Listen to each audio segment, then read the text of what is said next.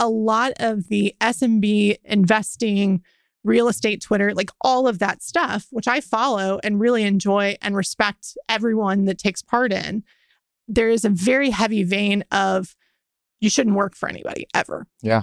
And I think that that has a lot of negative consequences, both in terms of the people that work for those people Yep. and the perception of their value as a result of saying that publicly. Couldn't right? agree more. And just understanding like what should my aspiration be right? Because if you're saying that publicly then i should as soon as possible jump ship right? If you're going to build a great team you have to value the team. There are lots of reasons that people can get a w2 as people put it and still be meaningful contributors to a business and still have an ownership mentality and i would put the onus on individual owners Yep. to make sure that the incentives are aligned for them to be able to do that. I'm really impressed by our team at Fort Capital and the newsletter that we've created that we send out quarterly. Talks all about our real estate firm. It talks about our forward thinking and tech focused culture. And this is really what we believe sets us apart from most real estate companies. We offer exclusive content from Fort Capital's economic strategist, information on the latest acquisitions and dispositions, our top performing podcast episodes, most recent content pieces. You can sign up for our newsletter at fortcapitallp.com. Emily, Hi, welcome to the show. thank you. My most fun moment at Capital Camp was us talking at dinner. I think it was the second night. We Yeah. talked for like two and a half hours. And to be fair, at the time, I was like, I would love to do a podcast. And you were like, I don't do podcasts. I did tell you no.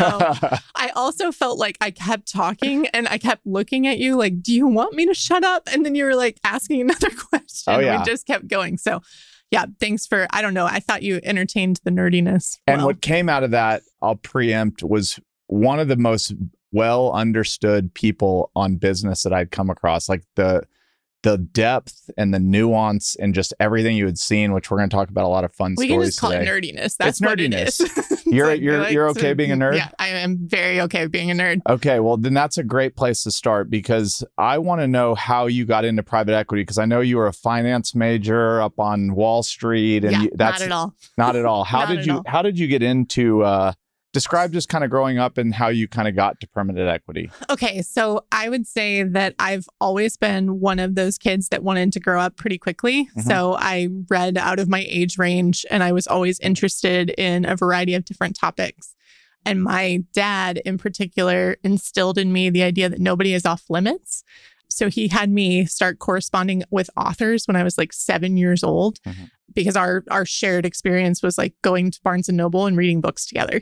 And so I started writing to authors. So like one of the creators of Sesame Street used to write me typed notes back and I'm sure it was like his assistant or something. But for me, it it made the idea that you can always reach out to somebody and better understand something feel real even before like the internet was really a thing. Mm. So I always was fairly ambitious, didn't have the idea that there were closed doors. But when it came time for college, I really just optimized for the school that I ended up going to. So I ended up going to University of Missouri. I wanted to go far away, but for financial reasons, that was the right place to go. And so I optimized for that school. So the journalism school was one of the best programs in the country. So I initially majored in that and went to the honors college to sort of get to small class sizes in some of the other schools uh, that I had looked at. And so that was kind of the start. And then I ended up missing math.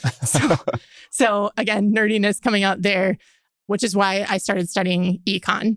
And so econ was like my way of making sense of the world in numbers. And then journalism was the ability to sort of communicate that and figure out how to, yeah, how to think about how to position things. I ended up going down the strategic communication path at the School of Journalism, which ultimately basically leads into advertising and marketing related careers. And so my first real foray was in publicity. So I worked for the Walt Disney Studios in Burbank and I was in major motion picture publicity. So working on film premieres, working with directors on film launches. And it was a very weird, weird life. And this was at the dawn of the Great Recession. Yep. So it was a weird time to be doing anything and especially to be starting your career. I had a boyfriend back in Missouri, so I was still looking for reasons that maybe would take me home. And so the convergence is I was looking around at various publications and I still loved Columbia. And I found this article about Brent. and the article specifically was about him buying Red One camera technology. And so at the time, he owned three companies. He was an entrepreneur and had three marketing and media related companies. One was a research and insights company, one was a commercial production company, and then one was an ad agency. So he had bought the camera technology for the commercial production company. It was a fledgling technology, but I knew about it based on the studios. And so I just reached out to him. I said, I found him on LinkedIn. So I think there were probably 50,000 people on LinkedIn in 2009. And, you know, great time to be looking for for a job. Yeah. And I was like, hey, what are you doing? I think it, you know, it sounds interesting.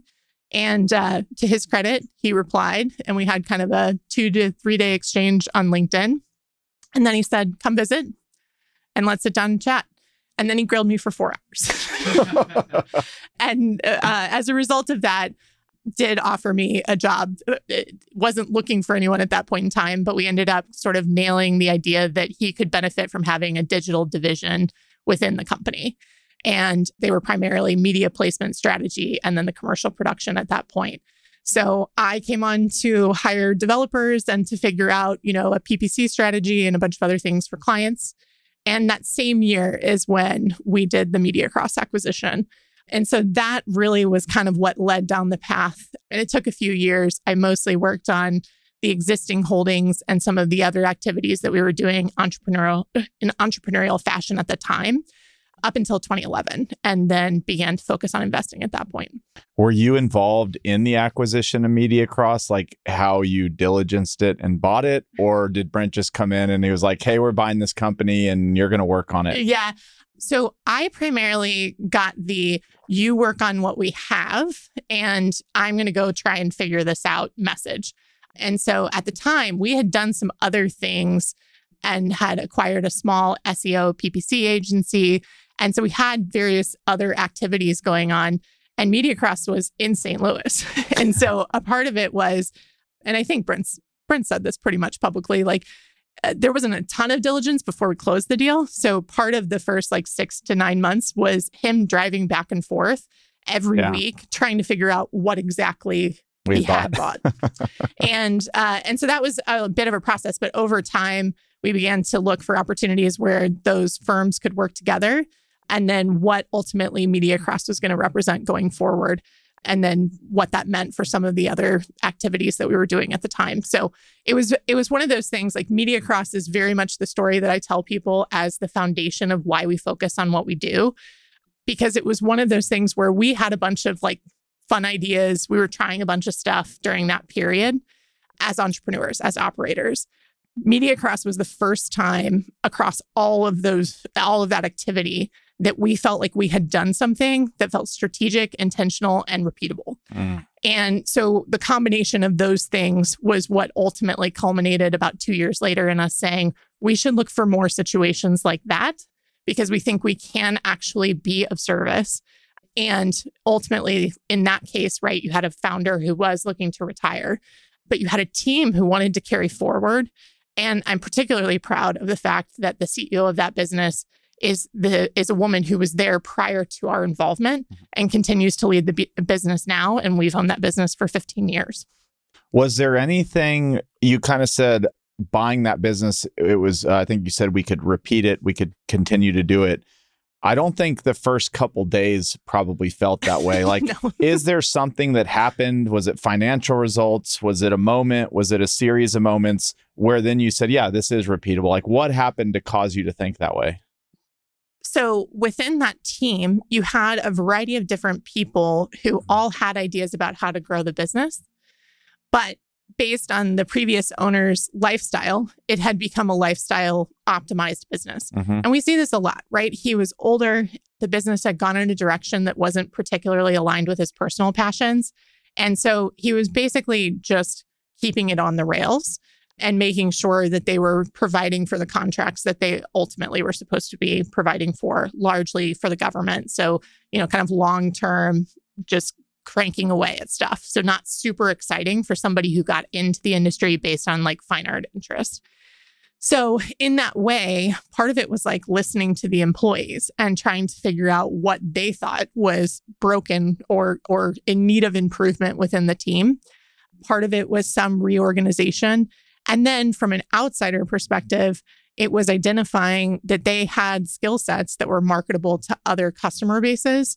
But again, because it had been a lifestyle oriented business, they had basically just focused on the existing relationships. Yeah. And so, even just putting a couple of business development efforts into practice was influential in how they could continue to grow, reinvesting back into improving their website and actually marketing themselves and sort of like solving the cobbler's son has no shoes issue. And, you know, it's it's kind of basic stuff. It wasn't rocket science, which is part of why it felt repeatable. If it would have been we found some crazy nugget in what they did, but that wasn't the case at all. And the people there were passionate about the brand, about their clients. They wanted to do more and do better for them. And it was just really providing for the capacity for them to be able to do that. And to be and to just for clarity, when y'all bought the business, was the idea to optimize the business and make it better as owners, or was there another strategy you were trying to pursue the day you uh, closed? You know, I think that the way that the business was introduced to Brent it was you all do marketing in Columbia, they do marketing in St. Louis. Maybe this increases your footprint of doing marketing. Got it. Right. So it was geographic expansion on an operational level at some at some point. But really, like once we got involved, it turns out that they did nothing like what we did, right? So we did project based or agency of record based work for brands in a variety of different categories. What they do and still do today is primarily government services related work, recruiting physicians and nurses into the National Institutes of Health and branches of the military. That was the core of the business. And they did that on three to seven year contracts. So they're a GovCon, like they're, they're not it, but what we ultimately were able to figure out is they don't have to be just that, right? Yeah. Because they have expertise in recruiting in a DoD oriented environment that most marketing firms can't say that they have. And on the standpoint of they understand the military person better than almost anyone in the marketing space. And so that's what they ultimately leverage. So now they serve higher ed institutions and corporate clients who are looking to recruit active military and veterans into roles that they need filled. So it ultimately was one of those things where, again, it was just trying to figure out like what you actually had and how to reorganize it in a way that allowed for them to do more. Okay. So we buy this business, and now we have decided this is repeatable. This Maybe is a long journey if we're going to go through. we're not going to go. We'll, we'll we'll get to the meat. I have a I have something big in my notes, but this is something we talked about as we've been sitting here for the last hour before we press record you decided it was something you wanted to do. And then you described this period where for a few months you didn't really know what you were going to do anymore. Right. right. And Brent kind of told you, well, why don't you figure it out? Mm-hmm. And then you guys came to the conclusion like maybe your job should be to go start looking for businesses to buy. Mm-hmm. How old were you? I was 23. Classic Brent. Um, uh, it was one of those situations where, so again, we had a lot of entrepreneurial activity going on. And what you and I talked about is I am, I have a pretty strong risk aversion. And the reason why I love working on the segment of the market that we do is because these are businesses that have already been successful. And you're trying to figure out operationally how they can improve and why it's sustainable over time at that point in our careers, we were doing a lot of things that weren't yet at scale. Mm-hmm. Um, and in some cases, we're still operating in the red. You're trying to figure out, you know, product market fit, you're trying to find your customers, all of those things. Just based on personal experience and my risk tolerance, I basically figured out that I become immobile in in that type of environment it is not for me. And so with that, I volunteered that hey, I'm not I'm not particularly good at this and it's making me feel uncomfortable. and so there was a conversation of like, okay, yeah, go do some research and figure out what you want to do. Do you want to start something else? Do you want to go work on MediaCross? Like, what do you want to do? And um, and so uh, for about four months, I just came into the office every day and just did a whole bunch of like reading and thinking about stuff and I I to this day don't know why he gave me that grace, but, but it was a good period of trying to figure out, you know, I think he was in the midst of trying to figure out exactly how he wanted to optimize the firm moving forward. And I think we both knew like we enjoyed working together. There were talents that were useful, but we just didn't know exactly how they all came together. And so ultimately led to a conversation of sitting down and saying, okay, I think that we're going to focus, which was his decision to make on behalf of the firm as the as the owner and then figure out, you know, what that meant in based on my talents and skill sets. And he's like, I think you should just go look for businesses. So um, that's what I did. and uh, and for the first few years, I mean, this is like 2011, 2012. The lower middle market is still very fragmented, Mhm. but back then it was like basically the Wild West. Like we would have all kinds of like misrepresented financials, people who like could barely speak English trying to sell us companies. We looked at stuff that we would never look at today just based on the dynamics or the value proposition. It was a whole it was a whole variety of experiences and a lot of, you know, just navigating the market. And we ultimately didn't do a, a deal for like three and a half years. So it was a lot of hunting. What did you learn over those three and a half years? Because I think I think maybe the question I'm really trying to ask is most people think about buying businesses, they need to go get a fancy degree, they need to work on Wall Street, they got to be at big private Oh, equity. man. and you were a journalism econ major at 23 well, years old. I think, I mean, not to discount journalism because I do mm. think that it gives you a For very sure. specific skill set, right? In how to ask questions and how to think about a holistic story that you're trying to put together around any topic. yeah. And that's ultimately the skill set that I think I honed while I was doing that. And then the econ side of it was really trying to figure out, you know, how to interpret the opportunity within a company and its ability to scale and its ability to maintain a position in the market. So I think my education did inform what I ultimately ended up doing. But I had plenty of people who told me, you need to go back to B school Yeah. you need to go do like the normal track. And it's one of my like particular aversions when it comes to talking specifically to young women about their career tracks Yeah. is if you go for something predictable, you're not going to get an outsized result. And and I talked about with Brent and with other people at our firm multiple times of like, hey, do you like should I bounce? Should I go? And it was always like, we have a ton of stuff going on. You know, how could you learn at a have faster pace or in a more substantive way than just by being in the middle of the work? And and I think that was true, right? So my big belief is like reps matter. You just need to have reps. Yep. And specifically looking at smaller companies, every company is its own story and its own sort of opportunity set.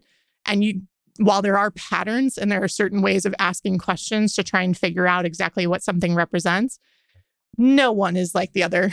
And so you just need a volume to be able to appreciate, you know, which is the one that you actually want to take a bet on invest in. All right, I think and and and we're we're moving along nicely. I promise you we're not going to go year by year, but I think this is an important all good. this is important. You all bought a business, realized it worked, and then for three and a half years did not another deal. Which, if yes. And from, Brent paid my salary for three and a half, half years, years. to do that. Yeah. but I would imagine, and again, this is just what you see, and this is why y'all are unique, and I think have built the reputation you have. In most companies, it's like we got to get a deal done this year. Our goal this year is Yeah. X amount of deals. Yeah. Was it this conscious yeah, the decision? action based optimization has never been our our focus. But I think that what what is actually even more ironic than that, and I don't know if we've talked about this, is the deal we ultimately did next. We first saw in 2012. okay. So as you can imagine, it, so What business was that? presidential pools. Oh yeah. So as you so it was it was a really great time to get started, but it was a fairly volatile time Yeah. in that it's post Great Recession, right? So companies are doing a wide variety of things in terms of performance and velocity and reorganization and like new market dynamics. We're on the very front end of what ended up being a 10-year bull run, but nobody knew that at the time, right? So at that point in time, we're just sitting there going, okay, so what do you do? So presidential didn't do well in the Great Recession. Phoenix did not do well generally in the yeah, Great I Recession. remember that. And when we saw the business in 2012, they were on a recovery path. And uh, to giving credit to the original owner, he had bought it back. He had actually sold it in 2006 and then bought it back during the recession. And he had begun to take what was a fairly asset heavy model and make it a more asset light model. and something that could scale up and down with market dynamics more easily. Ultimately, didn't really need to do that because it continued to scale up from that point forward, but it established optionality. So when we saw it in 2012, we were like, okay, this is really interesting, but we don't know where all of this stuff is going to go. You have, you know, grand ambition in terms of your pro- projections and whatnot. So we'd like to stay in touch and see where things end up. So we see it the next year, kept in touch, and he ultimately had achieved his his projections, which was impressive. But then his expectations had gone up, and then we were like, okay, well, maybe we're still interested, but we want to see this eh, to see if this is sort of like a one time performance hit with the intent to sell again, or if this is sustainable growth. And he had ambitions. He was second in the market. He wanted to be first. So then you keep going, and he thought he had a deal with somebody else. And he let us know, like, I think I'm going down this path. And we said, Godspeed. Like, you know, we're really happy for you if you think that's the right solution. We're rooting for you, regardless of whether we end up partnering.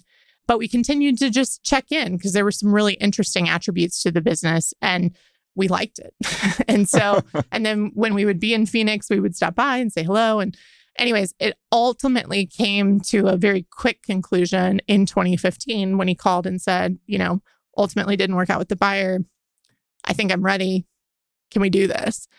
And there was negotiation at that point to try and get to a middle ground. But at that point, we had three years of them performing as they said they would and us forming a relationship with trust embedded. Because obviously, diligence is a shit show regardless. So it was nice to have had that build up time to be able to do what ultimately was a much bigger deal than the MediaCross deal, right? And we were still ill equipped, like from a literacy standpoint and how to do deals when we did that deal. But because we had that rapport built up over those years, it ultimately worked out really well. So for me, it's like it was three and a half years of no outcome, but it didn't mean three and a half years of no work. And I think that we ultimately were able to hone our taste, right, in deals, situations that we were definitely averse to, and then appreciate sort of what people were capable of doing, especially on the back of the recession and what that trajectory of a business is going to look like over that next period. I give a lot of credit to you and to Brent. It seems like a three, you could almost look at three and a half years as maybe, I don't know, like a, a, a miss or like, oh, for go, sure. like, how do you know if you're successful when you're working for three and a half mean, years and you're not getting a deal done? Of that, right? Like, of just like, are we growing fast enough? Yeah. Like, are we doing this well? We see other people have entered the market much later than us. I mean, we saw all the HVAC deals in like 2011, 2012, and 2013 yeah. when they were trading for like two times earnings. Yeah. And now we see people buying them for like 18, 19 times. And we're like, what did what, what were happened? we doing? right. But at the same time, like I I think that we do very much think about, you know, you only have a finite number of resources yeah. in terms of your time and your energy. And in the case that like we think there are a lot of ways that companies can win we have a very specific style in how we can be supportive of companies in a certain path of winning. And if they want to go down a different path, we're totally okay with that and we support them in that.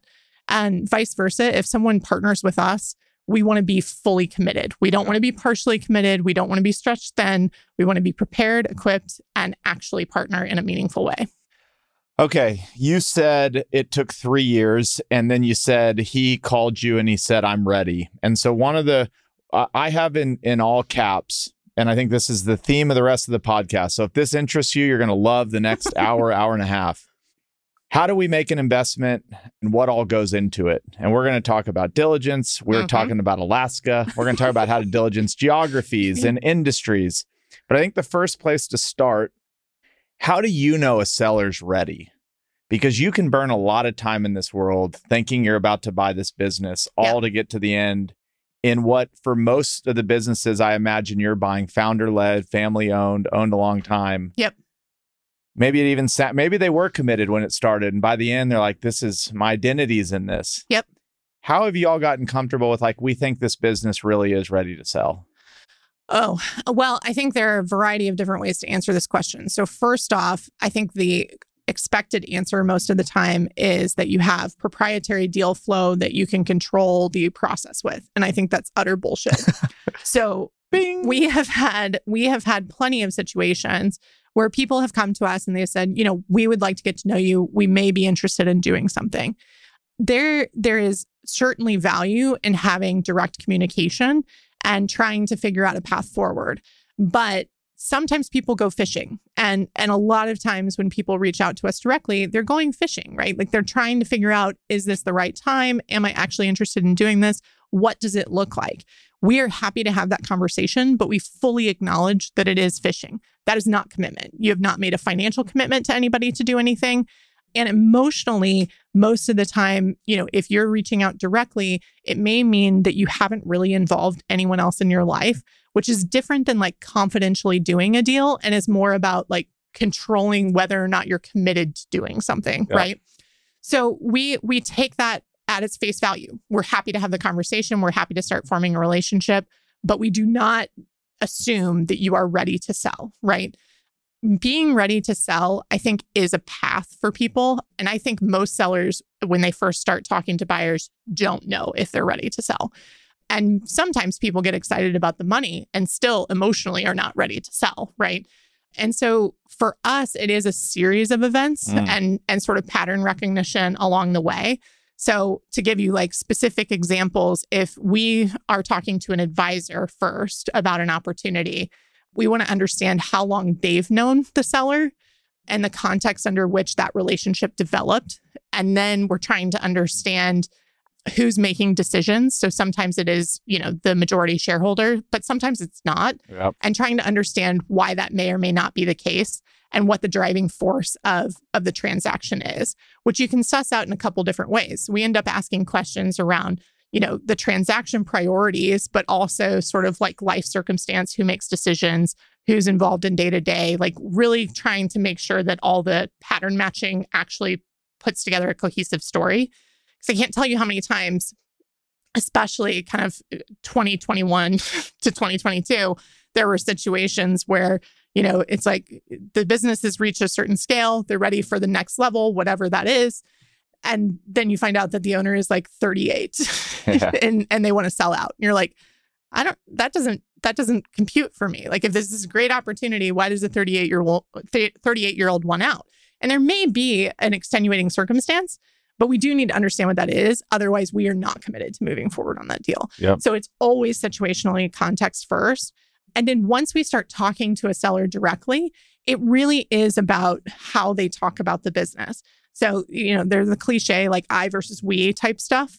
And then there's how the business has developed over time, who owns relationships, and how they think about, you know, sort of judgment within the company. If they are still very much a key man risk within the organization, that leads very naturally into a conversation of, okay, what do you think that means in, in terms of our ability to partner in the business, especially in a majority capacity? What happens if you lose interest when you get that check right? What happens if you if your you know spouse is telling you to take steps back? What does that mean for us if we're going to move forward? And so it leads to a conversation that's less about like are you committed or not committed and more about an appreciation for what the transition is going to ultimately have to look like which usually means you know working at least as hard sometimes more not less for some period of time to make sure that the institutional knowledge that lives within that person gets transferred into the business. And walking through that with them and this is like pre IOI this is pre like even talking about valuation helps them to appreciate what we're trying to do right? Which is to steward a business right? To steward their team. And they start a lot of people uh, especially like on an owner level underappreciate their own value. And so you start to highlight that for them and say these are meaningful things we're going to have to solve for in order for you to be able to take those steps back so we get through that. And then we are also pattern matching to based on how they answer tho- those questions, but also how they answer follow up. So we typically don't like ask quantitative questions when we're having our first phone call with an operator because we want to stay focused on what makes it a great business and like how do you guys make decisions? How do you think? And so then, you know, if we have questions about specific customers or suppliers or, or financial questions, we'll follow that up If we get any inkling of a response that's basically like, I want to know value first, and I'm not willing to have you holistically appreciate the nuances of the business before you designate a value to me, then we're pretty much out. And the reason why is it basically says, like, I'm fishing, right? To us, it says, I'm not willing to commit to you.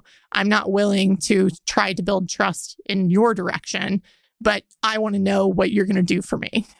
And so for us, that just has never created a scenario that we've been successful in closing. So today we just avoid it if that's the path that's going down.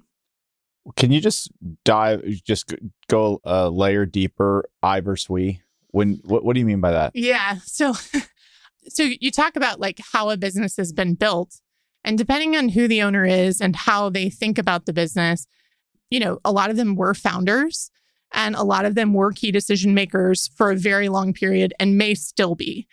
But when you start to talk about daily operations, if every answer begins with I do this and they do this, mm it's it's effectively what you would consider a silo if you were talking about any two teams but the issue is in this case the owner has the skin in the game and no one else does mm. so whatever the answer is i do this if it's consequential to risk management to estimation to pricing to customer relationships to how you recruit key talent how you manage the team it's a problem yep. like it's a problem from a transition standpoint if you're looking to leave if you're not looking to leave it's a whole different conversation of what do effective partnership dynamics look like, right?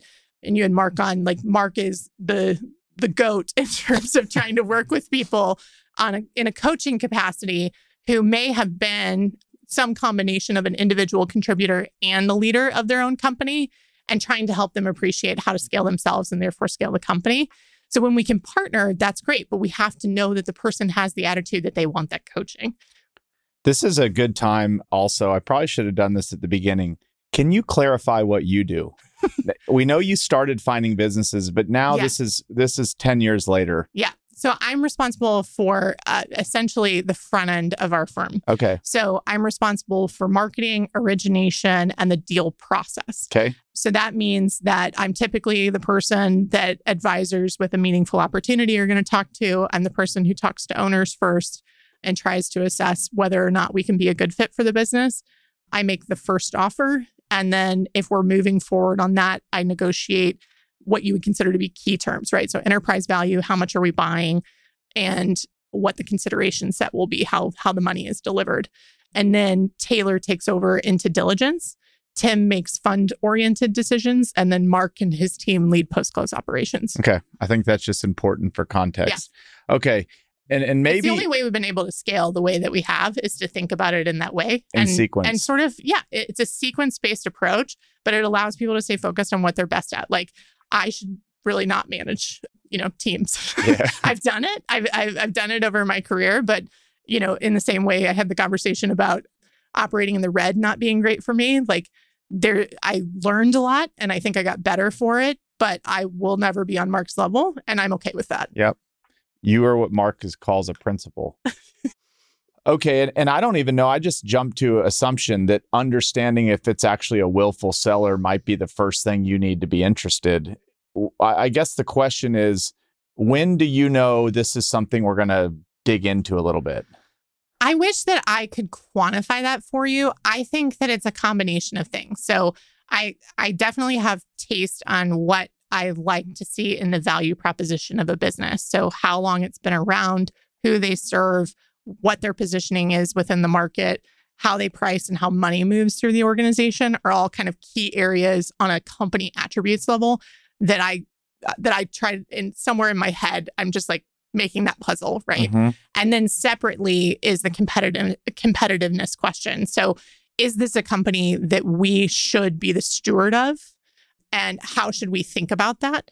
Because there, you know, people have a lot of options. They have the option to do nothing. They have the option to sell to a strategic and lose their identity. They have the option to sell to an ESOP and sell to the employees. They have an option to sell to traditional private equity, right? We are none of those things. But to the extent that those are all options and we acknowledge that people should go explore those and appreciate them for what they are, and then figure out what serves them.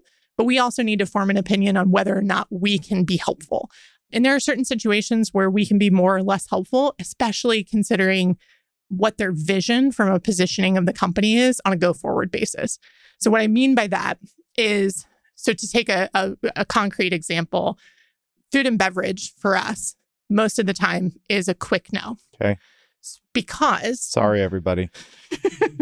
I, it's a bummer for me too. We have seen a few sort of specialty foods that we have looked at pretty closely, but most food companies are structured and set up to eventually be sold to a major corporation. So everything about them is trying to achieve a certain scale, not necessarily a certain economic model in that mm. process, in order to be attractive enough to be bought by a major corporation. And the entire industry feeds that, right? Based on like buying shelf space at grocery stores. Like it's all, you know, kind of based on that. Everybody wants the niche brands, but those niche brands are going to have the power of major corporations behind them in order to achieve that scale. So when we see that, it's a question of like, why don't they want that?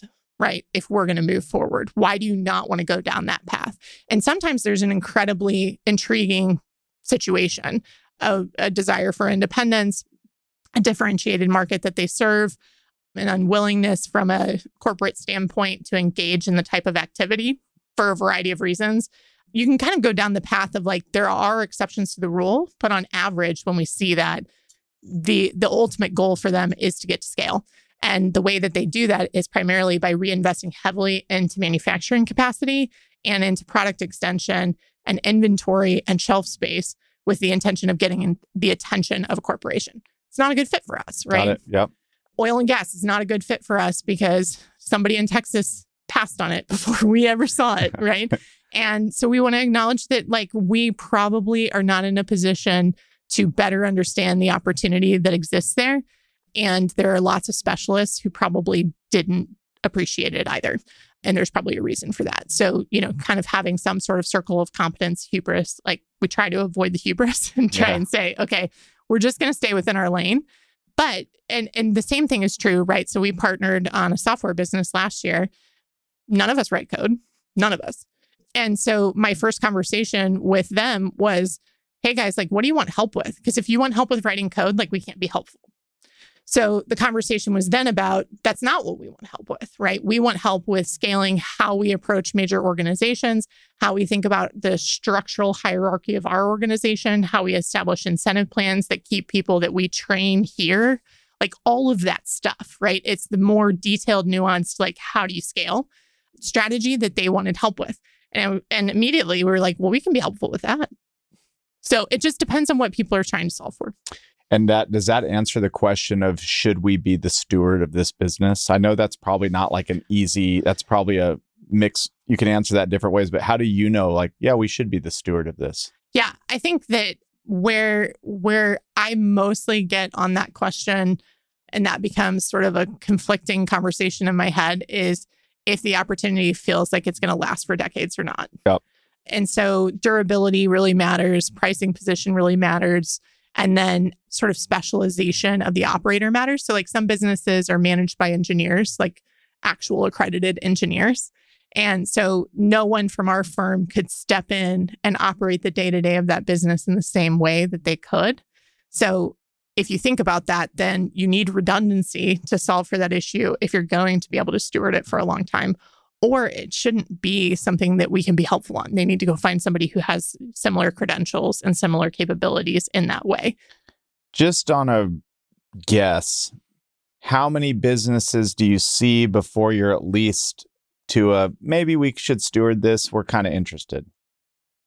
So I mm, I'm about to tee up a question. I'm just teeing up a question. I have I probably see a couple thousand deals a year at varying stages of like teaser through or somebody sending me an email.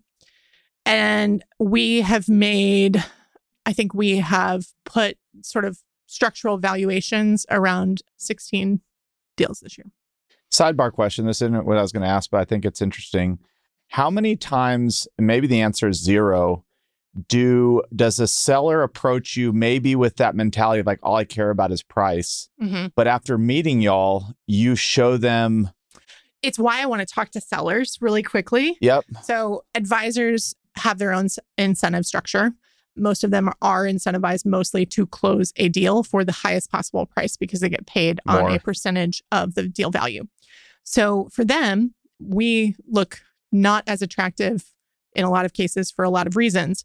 We have no financial contingencies and we have a very strong record of closing deals we go under LOI on.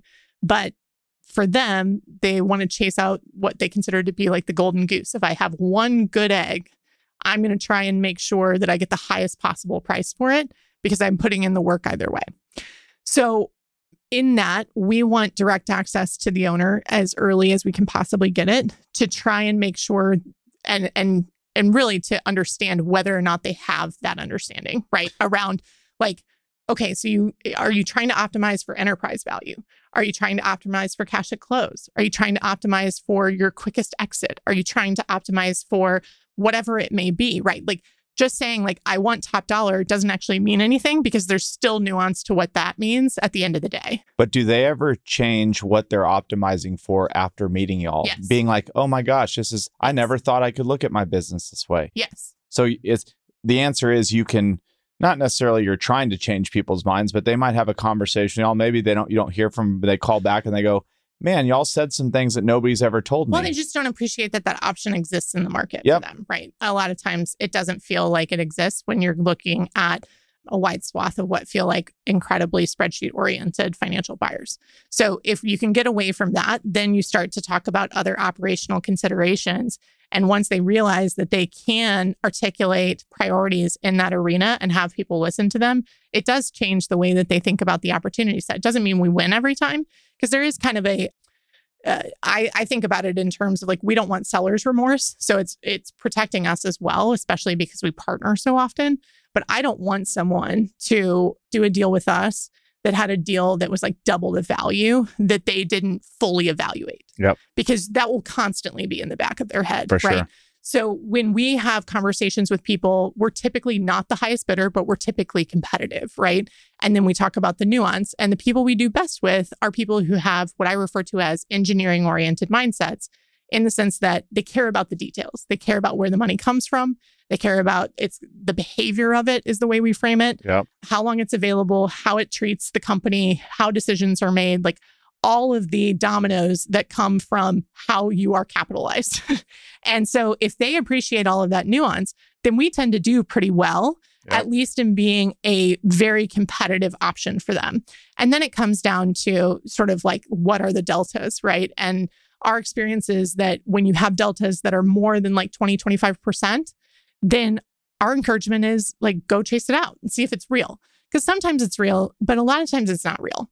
And a lot of times it's a a position to move forward to get something under LOI, to lock it up for 90 to 120 days and to then figure out what I'm going to pay for the business, right? Yep. And that can be that disillusionment for a seller causes de- deal fatigue, right? But we would rather them get that in the real world with other people as opposed to us trying to educate them in the abstract and then, you know, risking them having seller's remorse later. And one thing we talked about that really stood out that night at dinner was you look at a lot of maybe your job, the team's job early on is like, we're just question askers. We're not making any promises. We're not throwing out numbers. Correct. Like we are asking questions. Yep. Does that differ from a lot of other buyers? Are they are, are do a lot of other buyers start promising right out the gate? I mean, I think I I I have friends in traditional private equity Yeah. and they will throw around multiples a lot more commonly than we do and they mean it. So what what I mean by that, it's not actually a bad way of operating. It's more prescriptive though. So they have specific ways that they underwrite and approach different types of opportunity. So if you have a SaaS deal, we are willing to buy 75% at this multiple range, depending on if your ARR is this, this, or this. Mm. That's what they do. Yep. And so it's like, it's the spreadsheet talking and telling you what they will pay. Yep. And they already have like the banks lined up to provide leverage in accordance with that model. Yep. We don't have a standard model that exists for any deal. We want to understand who's selling, why they're selling, how they think about the future, what they want to benefit from in the future. We want to understand everything about the business and how cash moves through the business. We value businesses based on its cash flow, not based on like EBITDA or some other number. What's the distinction? So, from the standpoint of discretionary cash flow, is what you can buy beer with if you're an owner. Okay. What's EBITDA? EBITDA is uh, something made up by accountants. um, so, what what we mean by it, though, uh, you know, it used to be that the rough calculation was EBITDA less capital expenditures. Honestly, in the last two years, it's mostly been working capital adjustments in addition to capex that have made a, a real change. And so anything that was operating in just in time inventory over the last, you know, kind of 10 years has made a material change in how the business is structured. And it's generally meant that part of the earnings for the year is being reinvested back into growing the inventory level in a pretty meaningful way. So then it's a question of okay, is that sustainable now? Is it going to continue to grow on pace with growth in the company? Go down the line of trying to figure out what free cash flow actually looks like. Why is working capital always the thing that people fight over? Like, no matter who, um, whether it's reading y'all's or other podcasts or yeah. listening, it's like working capital is where everybody decides to disagree. Well, because I think that an owner often feels that it's stored value. That they, what do you mean by that? Uh, they, it's the money that they could have taken out, but instead left in the business, okay. right? So they think about it as stored value, and and it's totally, I totally appreciate that. But then the other side of the coin is if you take all of that out, what is the business capable of? Right.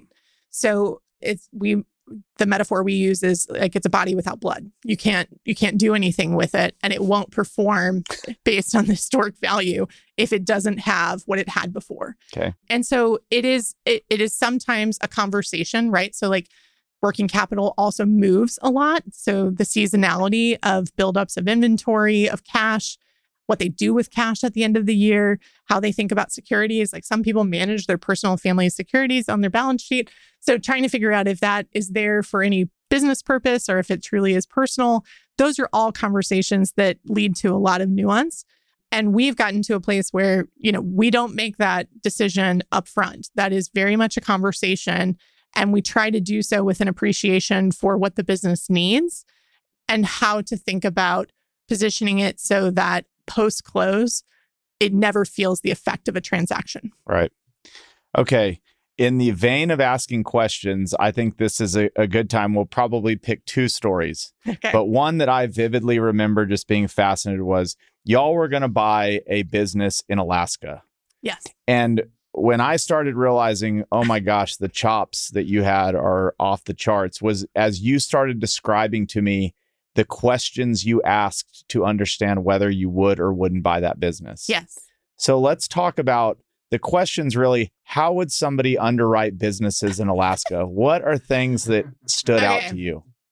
so I, I think this is part of like hunting where other people aren't hunting okay. is part of uh is part of what I'm naturally drawn to. Okay. So the deals that get circulated to every private equity firm, I'm not as interested in, right? We don't participate in broad auctions we want to get to know sellers and broad auctions don't provide for that.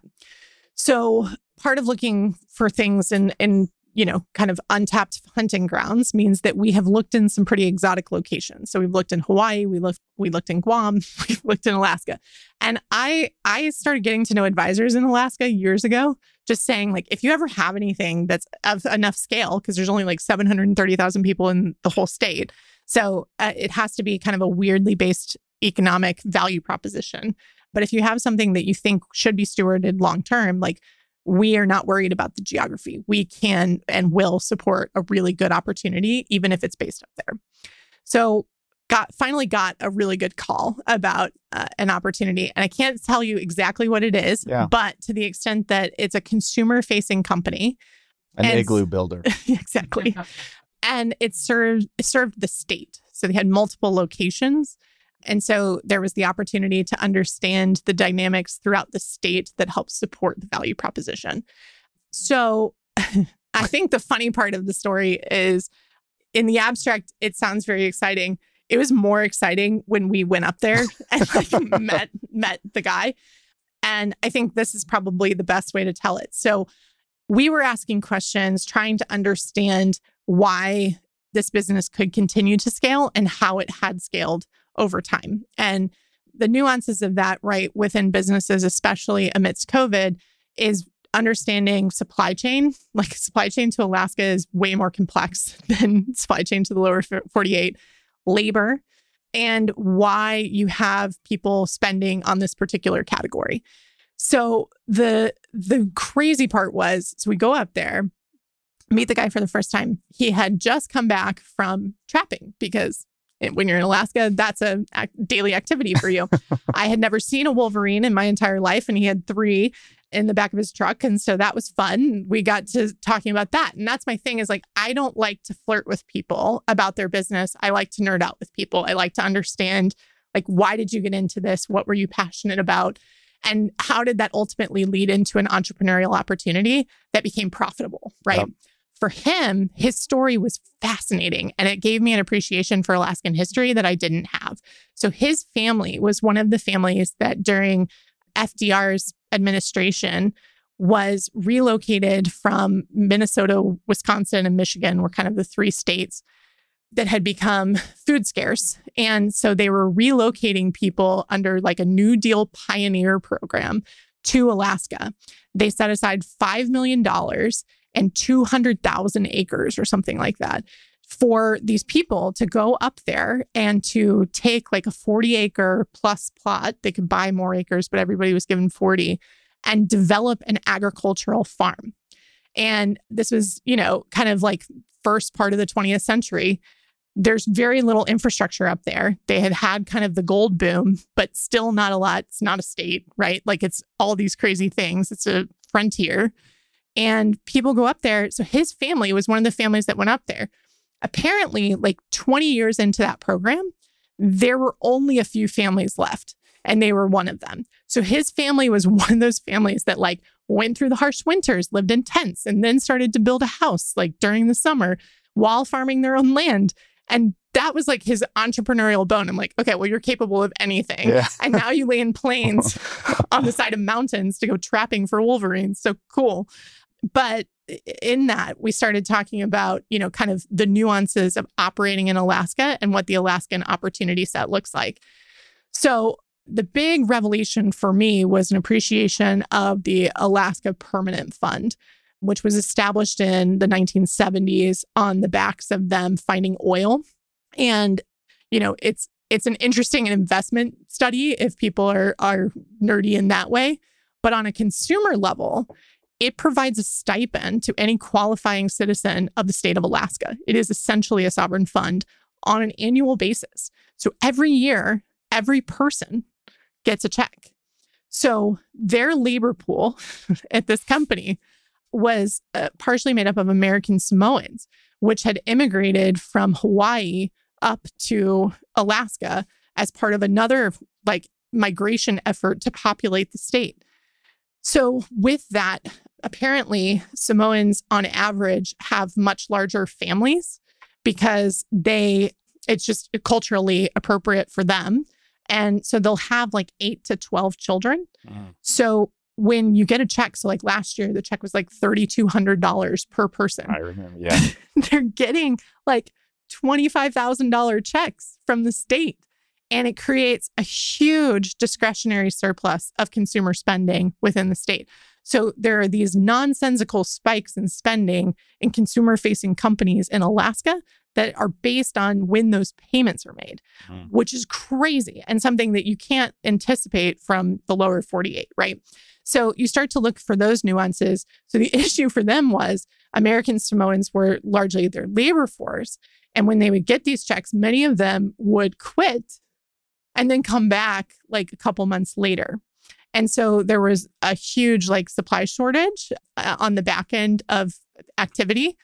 And so it was kind of this like revenue spikes, but then productivity goes way down and customer service issues rise. And so there are a bunch of like nuances to understand around that. And then you start getting into okay, so why doesn't a, a big brand in their category just come up and establish a presence in the state? So you've got 730,000 people, not that much. In the whole state? In the whole state. Wow. So it doesn't feel that populous. So a lot of people underwrite it that way. But you have a big transient population. At any given time, there's at least 20,000 troops stationed there and their families. And so that's the, the actual headcount on the military side. And that population obviously is highly transient, as is the oil and gas people coming to work on the pipelines there, along with other infrastructure spending and related DoD activity. So you get all these people that move out there that are only there for a certain period of time and they have, you know, spending power as well as permanent states uh, state residents. And so it creates this like weird constant churn and because it's so far removed from everything else, people don't bring their stuff with them. and then you're stuck inside like half the year while it's, you know, a frozen tundra. So you buy more stuff on average, apparently, and you also don't bring stuff with you. So people are big spenders within the state. But because you're spending within the state, the supply chain matters. The supply chain is rather nuanced because the supply chain all anchors out of Seattle, but has to go through specific ports throughout Alaska. And so you just get into this like bizarre set of circumstances that allows for differentiated pricing power, low competitive situation, and you know, sort of market dynamics that allow for high consumer loyalty and high spending because you know they only have limited options within within the market. So there were lots of reasons that we liked it and we were very excited about it. Ultimately, couldn't move forward on the opportunity, honestly, because of real estate of all things. And so it, it was that that ultimately meant that we couldn't move forward. But for me, you know, kind of underwriting the deal, it was thinking about those elements and how they came together to try and figure out if this is something that felt durable or not. And based on the permanent fund, based on activity and DoD spending on that side of of the continent, there were a lot of reasons why we were pretty bullish on on spending up there. So if anyone has more opportunities in Alaska, we're still looking. Boom. okay, let's pick one more example. We could you we have listed enthusiast businesses. We could talk Russia. We could talk luxury good price points. Or we could talk why I love Texas. Why I love, te- uh, why I love Texas. We have, I mean, we have bought several companies in Texas. Texas has been a great great opportunity for us for a host of reasons. Like owners down here seem to deeply care about their businesses and deeply care about the people and the families that they employ. So that's always been incredibly well aligning in getting to know an opportunity. Also, like Texans are, I think, kind of process averse as well on average. so so they don't adhere, you know, sometimes like where we don't do as well is when people you know want to run a strict process. And and we we are not good at that. And and if they are closed off to us getting to know each other in that process it ultimately won't lead anywhere. Down here people are incredibly relational. They want to go grab beers. They want to go you know out to dinner really early in the process and get to know each other. And that works out well for us. It turns out like if we spend time with people we can figure out you know whether or not we can be good partners. And that's our preference. So texas has been awesome I think uh, in terms of like just talking about businesses that we've enjoyed getting to know, I think the enthusiast one is probably worth like understanding because it explains a couple things. Okay. So like if you ask me what my favorite types of businesses are, there are basically two categories. So one is high lifetime value. Okay. And then the other is when you have a product or service that you can sell to multiple people and under one sort of like unified effort. And that's a very different definition than saying, I like ARR. so, um, from my point of view, an enthusiast business is high lifetime value. So, you have people who are so passionate about a particular category that they will outsize their spending in association with that category. And your ability to, can, to feed into that can be based on having an installed base with a lot of options. It can be based on high, you know, unique val- value like limited runs or whatever that may be. And it usually means that the price point is not a primary concern, right? So when you have a tremendous amount of margin, you just have a lot more optionality when it comes to how to scale the business. So ultimately, that's what it feeds into. So I love high lifetime value businesses. How you get to high lifetime value can be in a variety of different ways. Sometimes it can be that it's a one off, just very high margin purchase. But even if we take like selective search, which is executive matchmaking for love, people are buying 12 month contracts, but some people renew. And some people look at that and say, like, that's a failure. They didn't win. But we look at it and say, okay, if they really enjoyed the process, but ultimately haven't found somebody yet, and they're being patient and want to continue to work with the firm, isn't that the utmost testimony to the firm's value? Like, that's incredible, right? So they have high lifetime value customers, both that only establish one contract, but that can establish, you know, two or three years of contracts as well. So that's kind of one. So high lifetime value can come in a variety of different ways. The other is what you get when you just are a master manipulator of the market. So I looked at a business one time that I, and uh, the frustrating part of my job is I am subject to like NDAs on basically everything I look at. Yeah. So I talk around things, which Yeah. can be very frustrating, I'm sure, for you. But in this case, this was someone who figured out a way to sell to the government a specific product under a long term contract that as the government finished its use of said product, they could sell into the private market for much higher value based on its utilization, previous utilization. So it's like it gets better with age Wow. It's like wine almost. Which is- a bizarre thing. Yes, it is like wine. Yep. So like where you can arbitrage that, which are very unique businesses and not always subject to like power law dynamics, right? Like they can't always be businesses that will get really big, but they're really profitable, very sticky, and very interesting because they serve like these sort of specific market propositions that are hard to disrupt, don't have much competition, and you can usually name your price. So to me, it's like it all feeds into the idea that, um, you know, if you think about like speed, quality, and price as being the controlling factors, like quality and high price, like for me, are the quadrants that we will always sort of trend towards because it allows for durability in a variety of different market positions. If you're, you know, going for speed, you are going to have to stay on top of technology that may be able to deliver at a much higher rate on an ongoing basis. And if you're going for lowest price, like that's a that's a terminal game. Okay. The the last one, to the extent you can talk, you guys just bought a business, Mhm. Which again is like classic how I think of y'all. You bought a uh, Amusement ride manufacturer. mac- manufacturing business. Mhm. So obviously it was a willing seller. Y'all did like what ha- can we talk to the extent of how did you decide well, this is a business that we want to buy?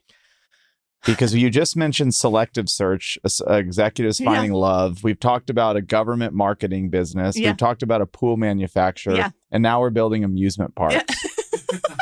But all of these yeses It are feels probably erratic when you say it that way. It does. It's not erratic. but that so that's my point. All of these yeses to businesses are still coming out of a similar process that you go through. Yes.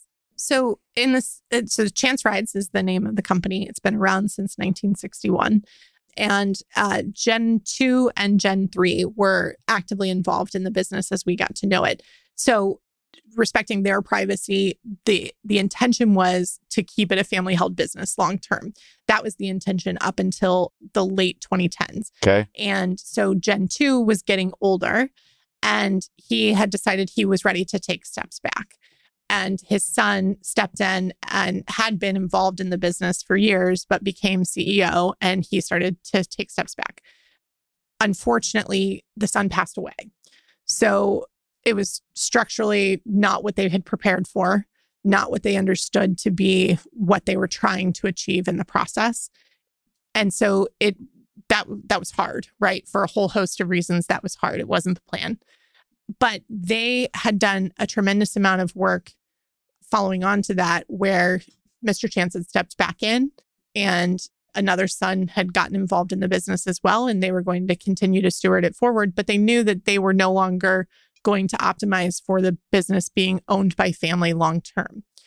The business has their family name on the door and it's in Wichita. Like it's, you know, everybody knows everybody. So they started to recruit a management team. They spent four years recruiting that management team.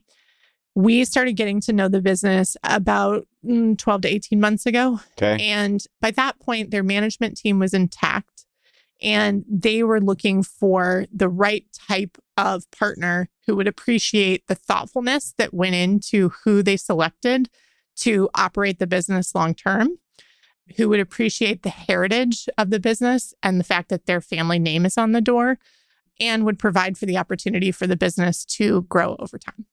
And so those were the things that they were looking for. And that became clear very early on. So, you know, back to the very first part of our conversation, I mean, pretty early on, I saw the deal, saw the dynamics, and and there were a lot of value proposition why reasons why I liked it. I mean, it's high price point, high margin work, but they had a variety of different product categories, had showed the ability to change their product offering portfolio along with like market sentiment for types of rides and all that type of stuff.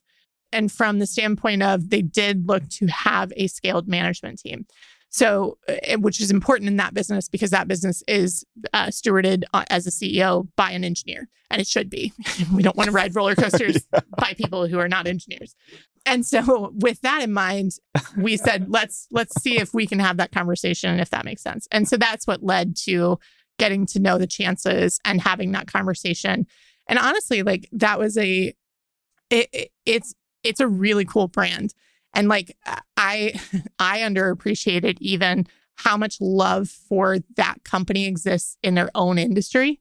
So it, it because in this case because of some of the stuff that had happened with the family uh, they had issued decided they wanted to issue a press release. We typically don't issue press releases about our investments but they wanted to. And they wanted the industry to know the decision that they had made that they had a partner and that the business had a, a very promising path forward.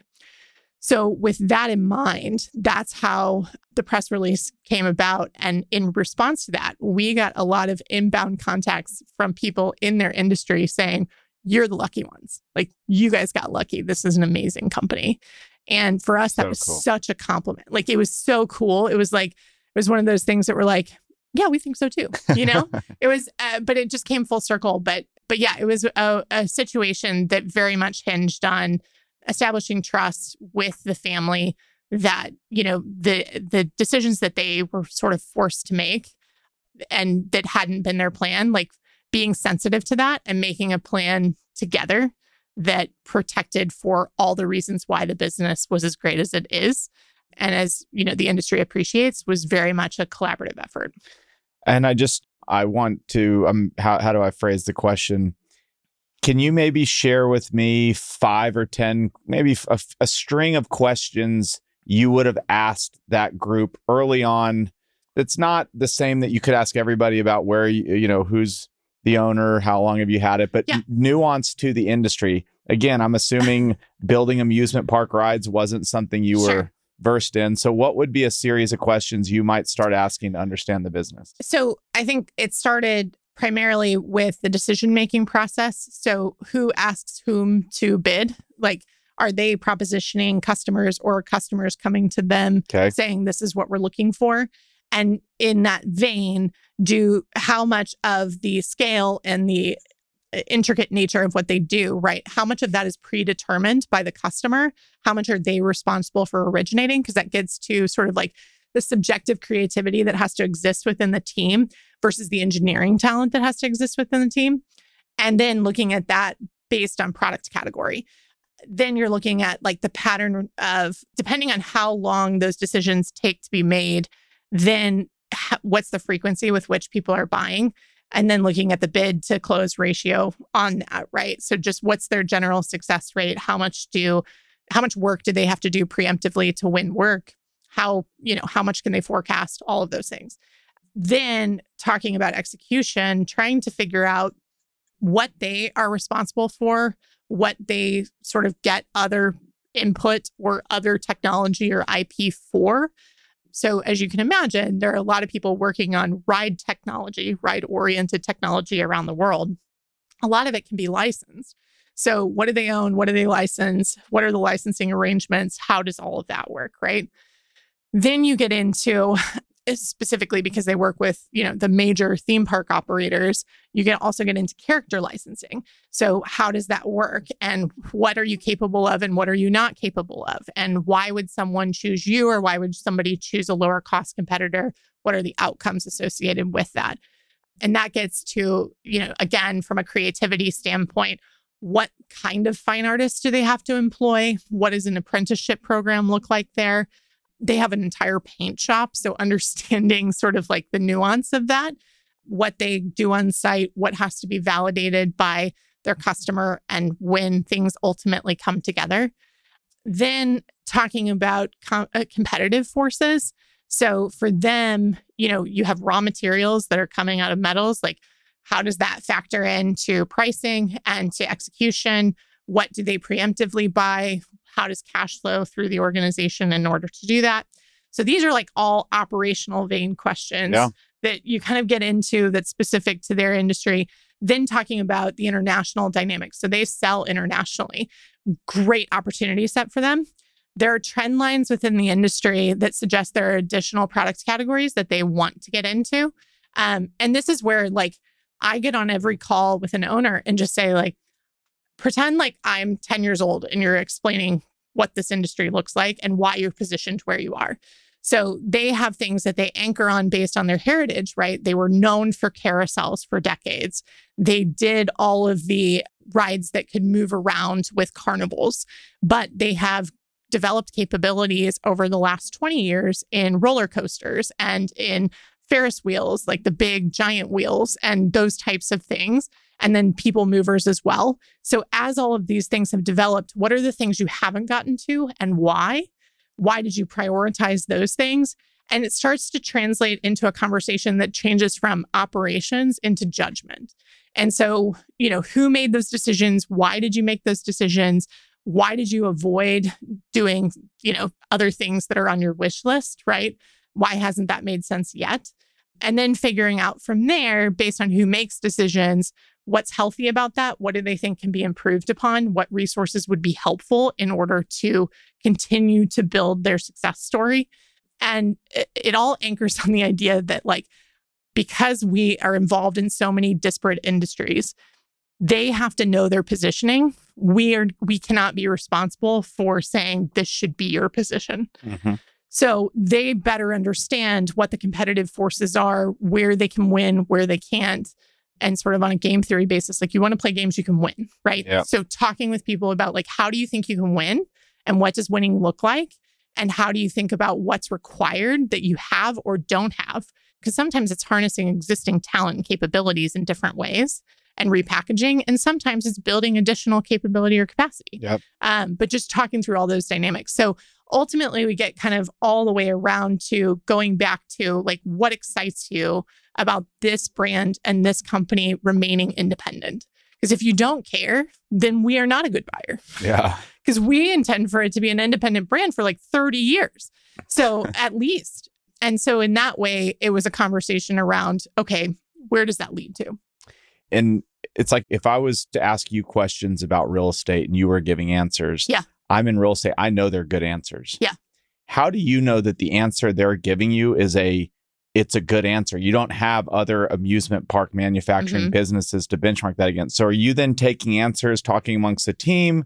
Mm-hmm. Is there an advisor that like how do you know you've been given a good answer by something you know nothing about? That's a fair question. I think that as uh, uh this harks back to journalism, but like I often ask a question like three different ways. Yep and if the answers aren't congruent then i'm following up on why why did you say this and this? Like don't those things like combat each other in some way? Yep. so there's the in the room conflict that you try and suss out and figure out if you if you can get a clear picture. And then i mean we definitely do external research right? And just right. try to understand the market dynamics and look at you know who are the players that they mention versus who are the players that regularly show up in news related to the industry what are the latest innovations that are being touted in the industry? How well do those relate to those? And then looking at you know uh, this is not specific to them but like in some industries you can see pace of bidding sort of macro structure of like volume of spending and all of that kind of stuff. And just look for i mean honestly a lot of times what we're looking for more than anything is not like the macro trends of the category as much as it is like pricing structure and understanding where they fall on the pricing structure. So, are they at the higher end? Are they ahead of or behind the pricing trends? and how does that shake out in terms of the work that they win Yep. and kind of going forward from there so it's a lot of different things but i i would say that we i'm not shy about like looking dumb. I'm Yeah. fine looking dumb and i'll ask the question three different ways. I'll ask it on two different phone calls. I'll ask it again in person and we'll just keep trying to figure it out and make sure we understand it. And if we don't understand it we also want to know. So sometimes we'll end the conversation by saying this is what i think i understand. Did i did i understand that correctly right? If someone's being disingenuous about sort of like momentum and whatnot which does happen. I had something recently that somebody was like look we're scaled. I've talked to a bunch of private equity firms. I've turned down offers but maybe you're the one. And that again goes back to like i will nerd out with somebody but i won't flirt with somebody. And i was just like great. Like i would love to see it and then i'll let you know what that looks like. But they were definitely looking for like us to pitch them and us to flirt with them Yep. right? And then i got the numbers and the numbers just didn't match the story like the Right. scale of the story sort of the position that they felt like they were in and our our take is like the situation matters more than anything but the numbers do matter especially when you're talking about investing millions of dollars so they do have to be in balance with each other at some level to make sure that we're talking about the same set of facts. Like shared reality is a huge component of what we're trying to get to. So when people talk about momentum or they talk about projections, we're more than happy to talk through all of that stuff, but we want to get to a point where we understand what you're assuming about the future to achieve that, how that differs from how operations currently eh, act, right? Who makes decisions? Where does the money come from? How much are you reinvesting? Like all of that. And then it's more of a okay, what has to shift in order for these things to come true? And is that something that you're willing to participate in the risk on or not? And and that's like just shared reality, right? So we talk to people all the time like there are probably 20 different ways we can make an offer on any one situation at least. And a lot of it is do we understand a shared reality and what are we willing to share in terms of risk allocation within that? Okay.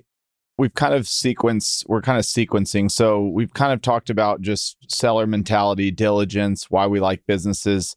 I'm going to kind of skip over we've made a deal or we've come to terms. Yeah.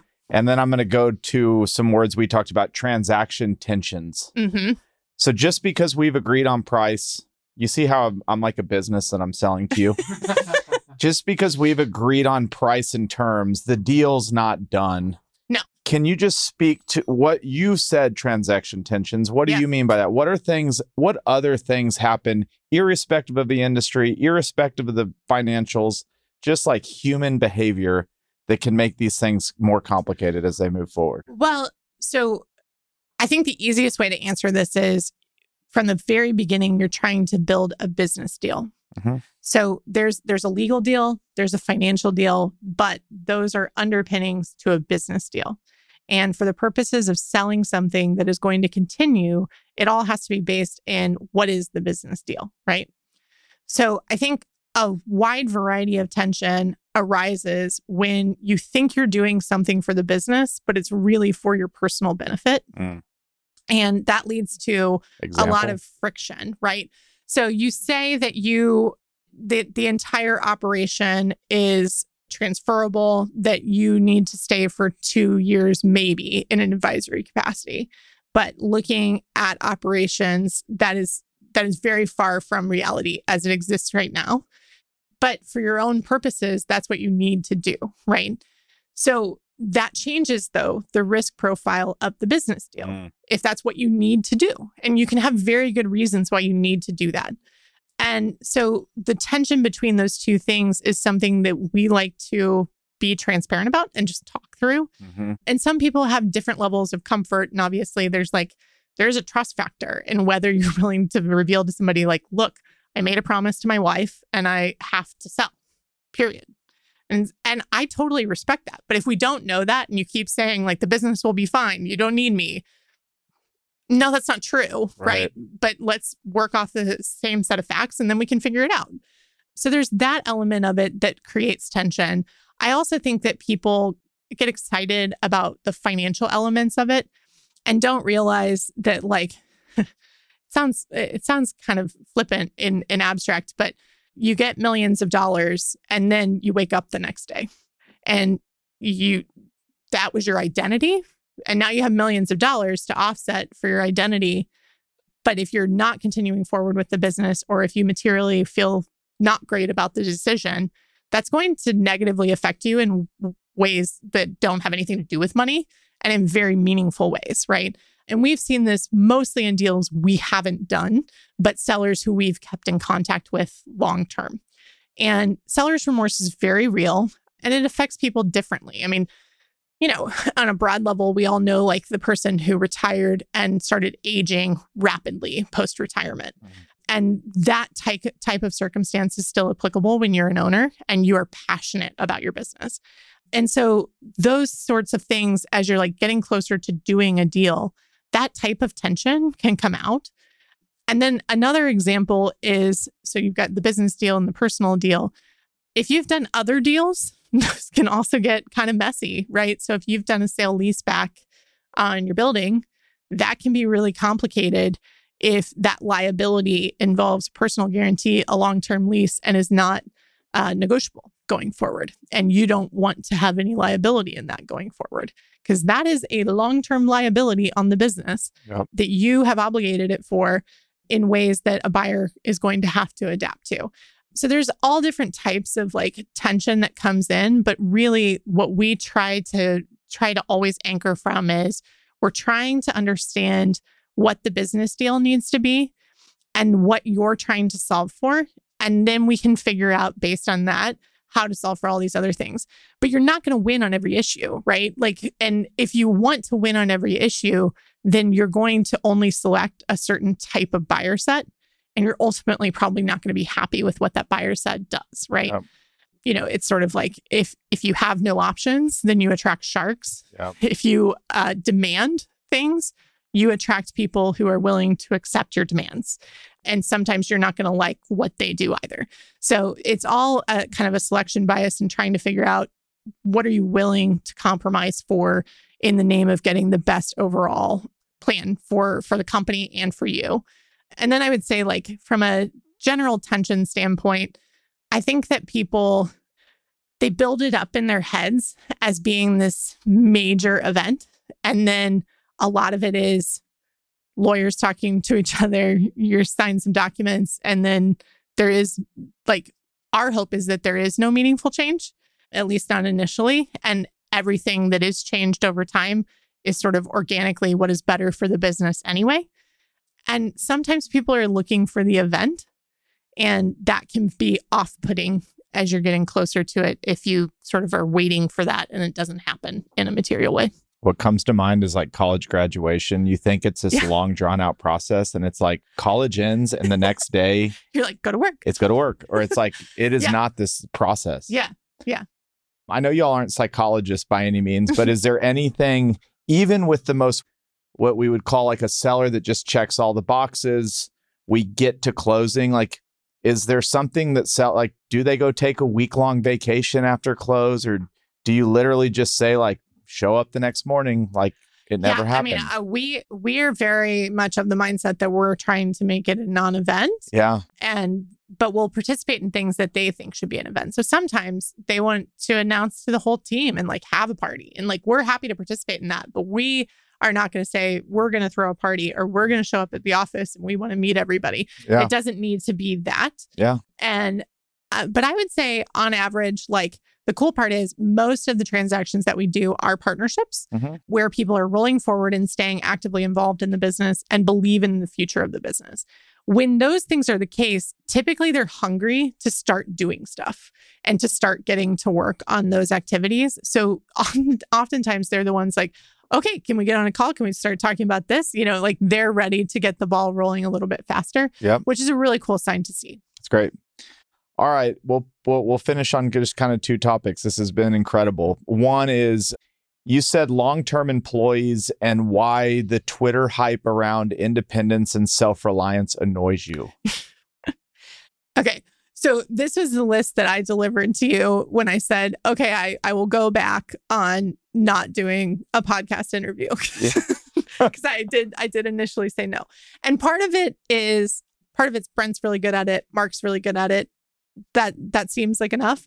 But to the extent that uh, the one of the things that I was thinking about is I am I am an employee. I'm now I I'm I'm a part of the GP commitment now, but for a very long time I was an employee of a company. And a lot of the SMB investing, real estate Twitter, like all of that stuff, which I follow and really enjoy and respect everyone that takes part in, there is a very heavy vein of you shouldn't work for anybody ever. Yeah. And I think that that has a lot of negative consequences, both in terms of the people that work for those people Yep. and the perception of their value as a result of saying that publicly. Couldn't right? agree more. and just understanding like what should my aspiration be right because if you're saying that publicly then i should as soon as possible jump ship right so brent and i have worked together now for 15 years i've never heard brent say something close to that publicly Mm-mm. right and I've heard him say like he doesn't think he would be a very good employee. He's also said I'm not a particularly good employee, right? so like uh, the characteristics of what make a good employee and why you ultimately end up working together can be very broad ranging. But I think there's an appreciation for like doing the work together and having people that you can maintain loyalty with and maintain partnership with long term really is meaningful and that shared experience and the institutional knowledge and the trust that you build over that time, I would argue is invaluable compared to constantly having people roll through your organization that you're just delegating work to. So I think that people are missing that in that narrative, right? I think that it's very much focused on what they think their personality traits are best oriented for and i think it's on optimizing for you know financial and prestige outcomes which i can appreciate but i think it's just it depends on what you want to do right? I i know that i do not have the risk tolerance to go start a firm on my own right? Nor would i want to because i enjoy being part of a team. Yep. and if if you're going to build a great team you have to value the team. And if i would give brent credit brent gets credit for a lot of things but i think he's undervalued for that specifically. Like he is invested heavily in valuing the rest of the team and trying to make sure that he gives people room to be able to do what they do with excellence and to not get in their way. And at the same time, to respect them for being part of the team that he ultimately owns the majority of, but that is a place that they want to stay. Right? Right. So I think it's just a topic that, you know, as people think about building their firms, because a lot of the people that I think are on these platforms are, you know, in earlier stages, right? And I think you can run through a lot of people. But if you're the single source of institutional knowledge for the organization, that is problematic in a whole host of ways that you probably underappreciate at that point in the journey. And everything we just talked about, this entire every great business is a consortium of employees, a founder, a team. None of these things get built without the team. Absolutely. And I think that's like gets lost on people and it that gets othered in a way that like it's, isn't healthy. It isn't isn't it isn't helpful. And I think that uh-huh. to the extent that like there are lots of reasons that people can get a W two, as people put it, and still be meaningful contributors to a business and still have an ownership mentality. And I would put the onus on individual owners Yep. to make sure that the incentives are aligned for them to be able to do that. I'm going on the record saying I agree with you 1000%. None of these companies exist without quote unquote W 2 or employees. And just like you said, thinking like an owner and acting like an owner is a culture, it's a set of incentives. It's not some made believe thing. And Right. so I think a lot of the folks maybe that say this are, it's really more an indicative of how many bad companies there are out there. Yeah, I mean, I I, I don't I I Maybe don't there want to not pass judgment. maybe it's right? not bad, but just people that are fed up with where they're at or Right. Well, and I think a lot of people who ultimately go independent probably did have a, a work experience that culturally was negative, right, Yeah. in some way, and didn't allow for them to feel like they were capable of their full potential within that environment. I totally believe that that can be the case, especially inside larger organizations, right? So there can be reasons why you would want to be entrepreneurial and go do your own thing. It doesn't mean that you should discount the vast majority of the workforce that helps you to do that. Have you ever watched that um, TED talk on super chickens? You have to watch it. It's fascinating. So okay. basically, they did a study, and they it was it, they literally it was like a group of chickens, and there was like one leader, they like a certain type of chicken that was clearly the leader, and everybody else was this team of chickens, just Yeah. regular chickens, and they worked together, and they provided they made they they birthed the the most healthy uh, new chickens. They laid more eggs than everybody. Yeah. It was just this like beautiful thing. hmm And then they took what was the leader, hmm that type of chicken, and they built a family of just what they called super chickens. Mm, And and and like 3 years later it was like where had they progressed? And virtually like all the super chickens were dead. Yep. They like weren't producing young. Their eggs sucked. Yep. And it was just this reminder of you you think it's easy to maybe go on in reference back to like uh, content or what might Right. generate some likes. It sounds really good in theory, or it might generate a lot of uh, interest or controversy. But in practicality, like you are doomed to create a culture that is self-destructive. Well, it feels like uh, contrarian in a way that is popular Correct. contrarianism, Yeah. which is yeah paradoxical.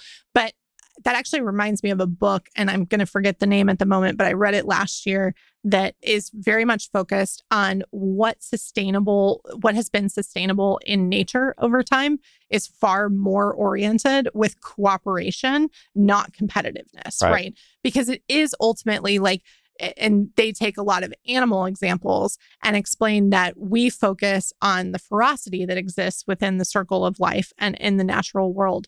But really, oftentimes, the ultimate winners are the ones that were somehow cooperative and contributing to the broader environment in a way that benefited more, you know, more nutrition, better habitats, and strengthen in numbers, right, within their community. So not killing each other as being like the central component of that. And it was a very interesting read in that same vein, which is like, you don't want to other or turn the enemy to be someone that you are supposed to be working closely with. yeah, you. And your you- words matter as an owner. Yeah, I mean, if you tie it back to the household, uh, which many people may, m- my listeners might be married, like you, you can't imagine how well a marriage could go with a husband and a wife that are competing against each other every day. Right? Like, oh my gosh. Yes. It is the name of the game is cooperation Correct. at some level. Correct. It's You're in the game of life together. for sure, and that You're not. extends out. Yes. All right, we'll bring it home on. Um, this has been such a great conversation. Something we had talked about, which is just women and investing in general. hmm it's a male dominated kind of industry to to some extent. Yep. But maybe my first question is do you think there's a perspective that you bring to it just as a woman that maybe men don't have because of how we're built and raised and think about the world? I, I think that because I am a woman, I focus less on what men contribute to the situation and more what I know to be true as a woman in my own experience, if that makes sense. Yep. So I think that it is not super helpful to focus on like any sort of mentality that says the system is against you. Yep. No matter who you are. For sure. And so, in that way, like maybe there are points of education that could be helpful. I think there's been massive improvement over the years in people's awareness generally and willingness to help support people who are exploring alternative career opportunities. And I think that men and women and people of color and you know anyone has Yeah. contributed to right? So like it, that to me is not the the cornerstone of why i stay focused on the issue. I see uh, generally the biggest there there's kind of like the people around women and then women. Women uh, from what i've seen choose predictable paths and i think that this is something that is contributed to by the people around them. So when like like we talked about earlier i got a lot of advice from very well intentioned very smart people early in my career who said hey you seem ambitious you seem capable you need to go back to b school because you need that in your portfolio to continue to build your career. And so i sort of explored why right? So you know there's the network benefit of who who you get to know as part of going to b school. Yep. there's some sort of credential associated with the institution that you go to. And then you have different opportunity prospects in terms of scale in the in the industry out uh, once you leave right? So that's the general idea.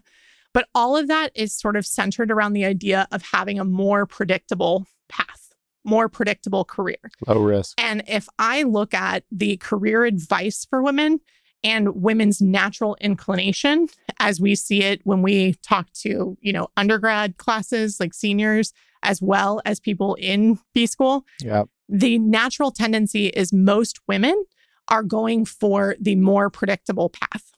And I think there are lots of reasons why that may be the right decision, but it shouldn't be based on your gender. It should be based on your personality and the way that you're trying to optimize your life, with your career being a component of life, right? Yep. So there's no right or wrong answer to it. If Yeah. you want the predictable path, that's totally fine, right?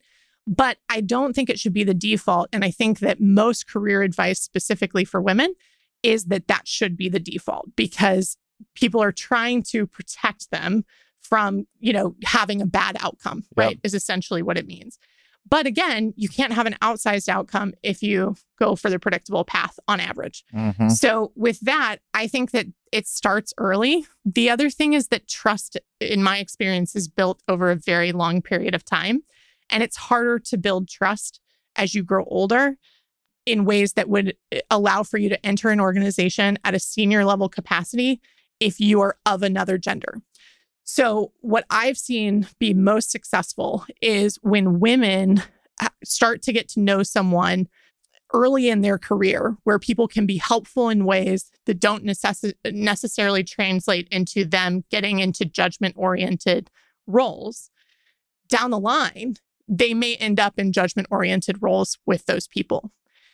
If you don't know someone, and I don't know why this is, but the pattern that I have noticed over the years is that it is harder to build that trust when you're both now in a senior capacity and you're you're deciding for judgment and you're of different genders. Mm. So I see this a lot with like women who followed the predictable per- career path in banking and then want to tran- transfer into the buy side. And they get frustrated because they don't have the relationships. They didn't build them when they were young. So they are cold in terms of getting to know people.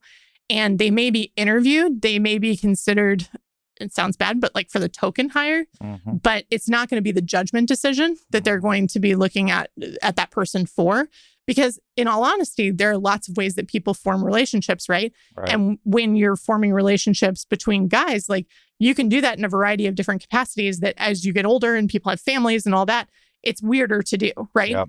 on average so to me it's like Uh, what i see women often doing too early in their careers is staying focused on the next job and and relationships for the next opportunity and not thinking about what their network could look like 10 to 15 years down the road.